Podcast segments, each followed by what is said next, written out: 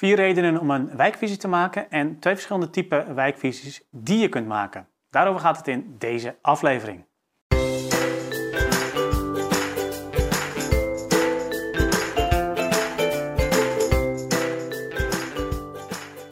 Ja, je hebt het misschien al om je heen eh, gehoord. Eh, volop zijn corporaties weer bezig met het maken van wijkplannen.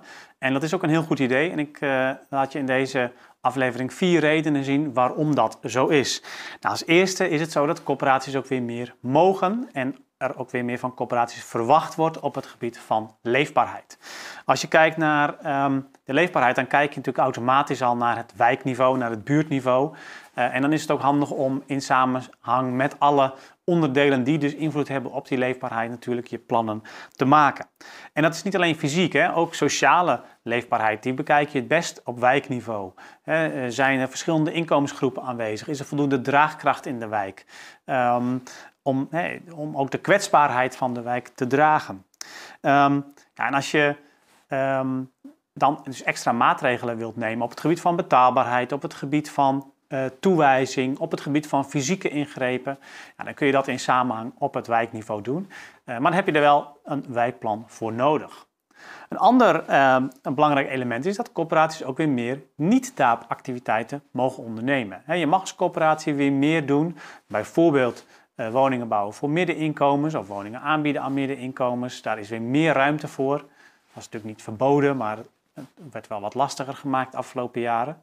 Nou, er wordt ook weer meer van coöperaties verwacht. Als je kijkt naar de Nationale Woningbouwagenda. De minister verwacht ook van coöperaties dat 1 op de 6 nieuwbouwwoningen van coöperaties de komende jaren een middenhuurwoning zal zijn. Nou, die kun je natuurlijk ook het beste in je NIDAP-segmenten um, uh, ja, realiseren. En daarnaast, uh, ook op het gebied van voorzieningen mag er weer meer met de herziening van de woningwet vanaf 1 januari van dit jaar. En uh, ja, daar kun je dus ook gebruik van maken als het gaat om voorzieningen, om ook als coöperatie zelf actief bij te dragen aan de leefbaarheid van, van een wijk. En um, ja, dat is wel handig als je dat natuurlijk even in een wijkplan vastlegt, wat er dan precies nodig is, waar het nodig is en waar het misschien ook wel niet nodig is. Een derde belangrijke reden om wijkvisies te maken is de warmtetransitievisies die gemeenten, uh, als het goed is in ieder geval, zo moesten dat eind vorig jaar hebben opgeleverd. Nou, een aantal gemeenten heeft daarin ook al heel duidelijk aangegeven hoe ze uh, per wijk of per gebied van het gas afgaan met de woningen en wat hun visie is op hoe de warmte in dat gebied dan verzorgd moet worden. Nou, aantal visies, een heel aantal gemeenten blijft dat ook nog wat vaag. Zal dat in de komende jaren wel degelijk ook verder ontwikkeld moeten worden. Uh, maar dat betekent dus als coöperatie ook dat het heel slim is om op wijkniveau te gaan kijken. Uh, op het moment dat een wijk in een bepaald jaar van het gas af zou moeten. Uh, en er komt bijvoorbeeld een warmtenet of dan moet, als het een wat een meer perifeer gelegen gebied is, vaak toch meer met, met elektriciteit en met installaties gebeuren aan de woningen. Dat je daar ook integraal naar het hele gebied kijkt van oké, hoe kun je dat het beste aanpakken? Um, hoe kun je ook over complexen heen dan kijken om die maatregelen die genodigd zijn, uh, dan, uh, dan op dat moment ook klaar te hebben op het moment dat, dat, uh, dat die wijk van het gas afgaat. en hoe kun je ook um, als je actief ook als coöperatie daarop wilt sturen, hè, samen met de netbeheerder, samen met de gemeente, ook misschien als coöperatie, invloed hebben op het moment dat de wijk daadwerkelijk van het gas afgaat. Uh, omdat het misschien vanuit vastgoedperspectief wel veel handiger is om dat eerder of juist later te doen. Nou, ook um, conceptueel bouwen is ook een uh, reden om veel meer wijkgericht ook weer te gaan kijken. Conceptueel bouwen, steeds meer coöperaties doen het. Daarbij koop je als coöperatie uh, een woning eigenlijk van de plank, zoals je een auto koopt. Je kunt nog wat uh, kleine opties, optionele zaken kun je wijzigen. gevels, nou, een deel van de indeling wellicht ook zelfs nog. Um, de precieze plaatsing, hè, wel of niet uh, alvast zonnepanelen op het dak leggen, uh, de, de, inhoud, et cetera. Um, maar om goedkoper te bouwen, uh, kun je dat dan op die manier conceptueel doen.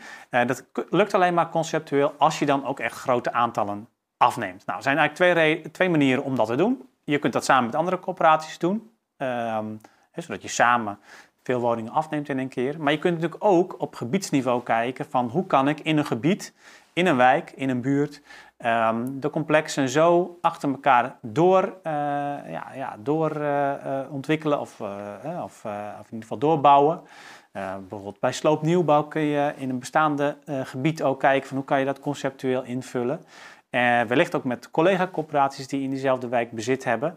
En dan kun je ook op wijkniveau gaan kijken naar een bouwprogramma waarbij je niet alleen ervoor zorgt dat er volume is om dat conceptueel ook goedkoper af te kunnen nemen, maar dat je ook tegelijkertijd rekening houdt met bijvoorbeeld het herverhuizen van de mensen daarin. Nou, dat zijn vier redenen, belangrijke redenen denk ik, om aan wijkplannen te werken. Dus vanuit leefbaarheid, vanuit het feit dat je meer mag met de NIDAP, ehm, vanuit het feit dat je met de warmtetransitievisies te maken hebt en uh, ook het conceptuele bouwen waarbij je echt volume nodig hebt. Dus het is echt belangrijk om, om echt naar die ruimtelijke samenhang in de wijk te kijken. En er zijn eigenlijk twee typen uh, wijkvisies waarmee je dat kan doen. De eerste wijkvisie is de wijkvisie van jezelf als corporatie. En dat geeft echt aan ja, wat wil je met coöperatie, wat wil je als coöperatie met je eigen vastgoed, uh, met je eigen taken, met je eigen inbreng. Wat wil je brengen in die wijk? En dan gaat het dus echt over je eigen vastgoed.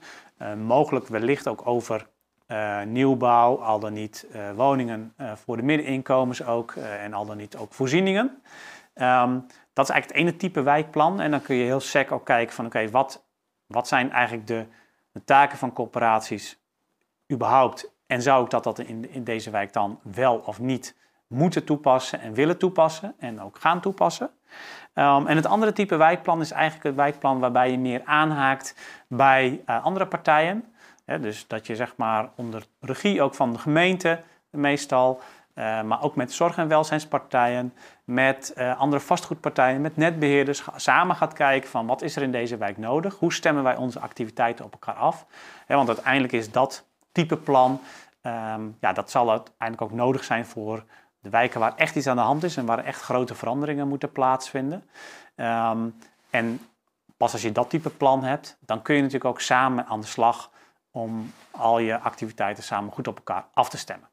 Dus nogmaals, het eerste type plan, puur van wat wil je zelf als coöperatie. Nou, dat kan handig zijn om ook goed beslagen ten ijs te komen aan tafel op het moment dat je zo'n tweede type plan gaat maken eh, met alle betrokken partijen.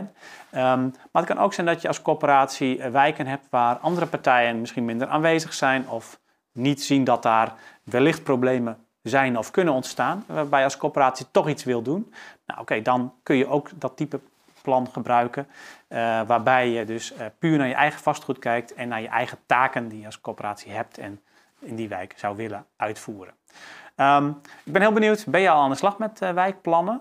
En um, ja, ben je dan met type 1, type 2 plannen aan, aan de slag? Laat het hieronder ook achter in de reacties. Ik ben heel benieuwd en um, ik wens je sowieso veel succes met het opstellen van die wijkplannen. Want ja, ik zie heel veel corporaties die ermee bezig zijn.